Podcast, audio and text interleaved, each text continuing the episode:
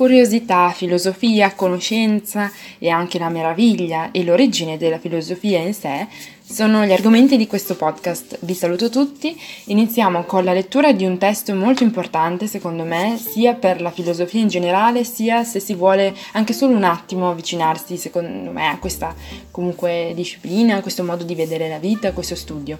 È stato infatti uno dei primissimi che abbiamo affrontato a scuola, eravamo in terza liceo, tuttora ricordo la lezione e l'argomentazione del professore una volta che abbiamo finito di leggere il testo ed era stato davvero molto bello, mi ero sentita proprio grata di aver partecipato a quella lezione.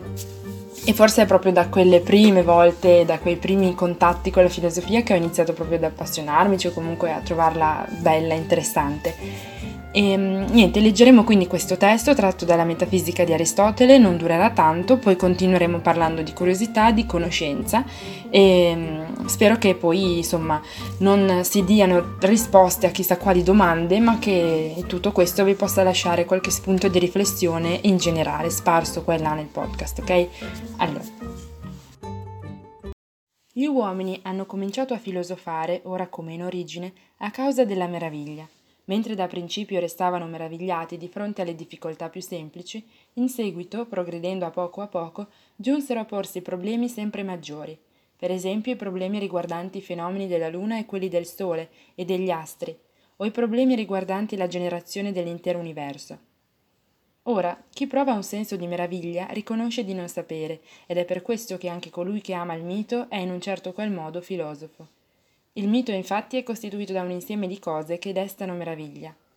Cosicché, se gli uomini hanno filosofato per liberarsi dall'ignoranza, è evidente che ricercarono il conoscere solo al fine di sapere e non per conseguire qualche utilità pratica. E il modo stesso in cui si sono svolti i fatti lo dimostra. Quando già c'era pressoché tutto ciò che necessitava alla vita e anche all'agiatezza e al benessere, allora si incominciò a ricercare questa forma di conoscenza. È evidente dunque che noi la ricerchiamo per nessun vantaggio che sia estraneo ad essa. E anzi è evidente che come diciamo uomo libero colui che è fine a se stesso e non è asservito ad altri, così questa sola, tra tutte le altre scienze, la diciamo libera. Essa sola infatti è fine a se stessa. Possiamo dire qualcosa sul testo che abbiamo appena letto. Innanzitutto si capisce bene che la filosofia, quindi per Aristotele, si deve alla meraviglia, a questa esperienza che comunque è non esclusiva del filosofo, ma proprio di tutti, di tutti e in qualsiasi momento casuale della nostra vita, perché è un'esperienza improvvisa che non dipende quindi da noi, in cui si sospende un po' il naturale e che ha questa pretesa di avvicinarsi, di conoscere qualcosa, di approfondire, questa, sì, questa pretesa di, di abbracciare quello per cui, ciò per cui si è provato questa sensazione di meraviglia. E quindi nasce da, da un da un inizio che è emotivo, che è psicologico e l'oggetto della meraviglia cambia, ogni volta può essere qualcosa di diverso. Nel caso del filosofo, un oggetto della meraviglia può essere l'essere, possono essere tutte, appunto, gli, tutti gli argomenti filosofici che si sono affrontati nella storia tra i vari pensatori. Allo stesso tempo, per qualsiasi altra persona, anche tra di noi, ci sono altri eh, oggetti della meraviglia, tutto ciò a cui ci dedichiamo, per cui proviamo una passione, insomma. E questa meraviglia è sicuramente essenziale, no? È alla base del, dell'inizio del desiderio di sapere, ma mi sono poi detta eh, come mai al giorno d'oggi, invece di parlare di meraviglia, quando qualcuno afferma di avere fame di conoscenza, desiderio di conoscenza, parla invece piuttosto della curiosità. E mh, mm, su questa domanda eh, ci dobbiamo prima innanzitutto fare una piccola premessa, ovvero eh, riconoscere che quando si parla di curiosità, e questo in generale con qualsiasi par- parola che non abbia una definizione eh, fisica, matematica, insomma, c'è un modo e un altro quasi opposto no, di concepirla, di intenderla. C'è la curiosità positiva, quella che si dice no, alimenti un po' la mente e l'intelletto di una persona attiva, Invece c'è la curiosità mm, negativa, no? quella che porta a essere indiscreti, a fare domande, a uscire dal contesto, a essere eh, troppo inconvenienti, no? cercare di sapere fatti altrui. Abbiamo capito. Quindi ho cercato di vederle e analizzarle un po' entrambe e vedere se appunto queste curiosità, questo modo di essere curiosi, mh, mm, può portare davvero a una conoscenza così come la... Mh, mm, così come era nel caso della meraviglia ai tempi di Aristotele, come si pensava una volta, o se invece le cose stanno un po' cambiando.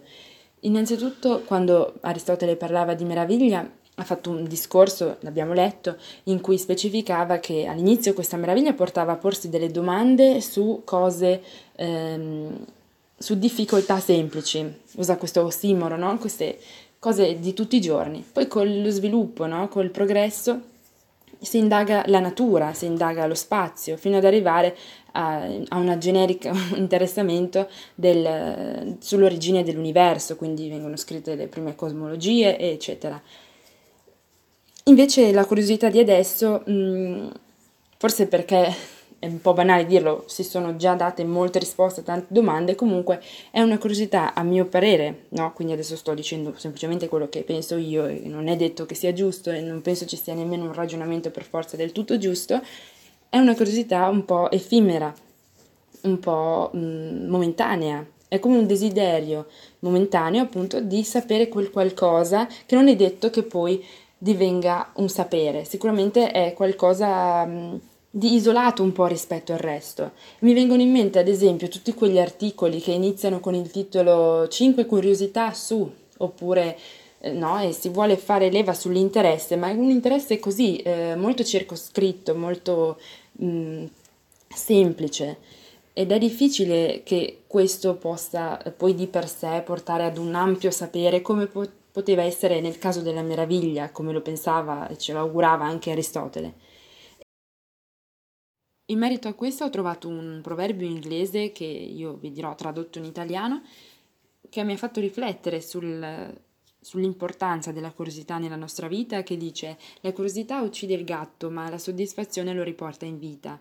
Io ora vabbè non posso dilungarmi troppo, però mi ha fatto molto riflettere e sempre sul tema ho ritrovato anche un aforisma di Oscar Wilde, o perlomeno internet lo, lo attribuisce a lui, che dice che l'uomo ha un'insaziabile curiosità di conoscere ogni cosa, eccetto quelle che meritano di essere conosciute. Invece questa al contrario mi ha fatto pensare invece, ma quindi è davvero proprio la curiosità che ci fa conoscere le cose importanti, che ci, che ci dà il sapere, che ci permette di costruirci un sapere, ecco. E, ehm, detto questo, io eh, dico anche che vi lascio anche con un, una battuta di un film che... Ehm, mi ha colpito anch'essa perché appunto eh, pensavo che essere curiosi significasse automaticamente provare attenzione per qualcosa, invece dal film risulta che c'è un ordine di importanza tra le due e ve la lascio sentire. Tu quanto diresti, Django? 12.000 dollari.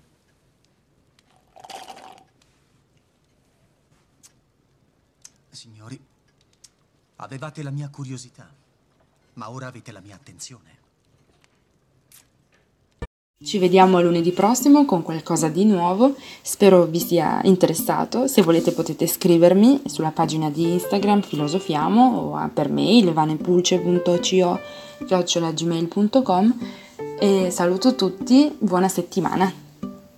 Ah, altra cosa, vi auguro di meravigliarvi tanto.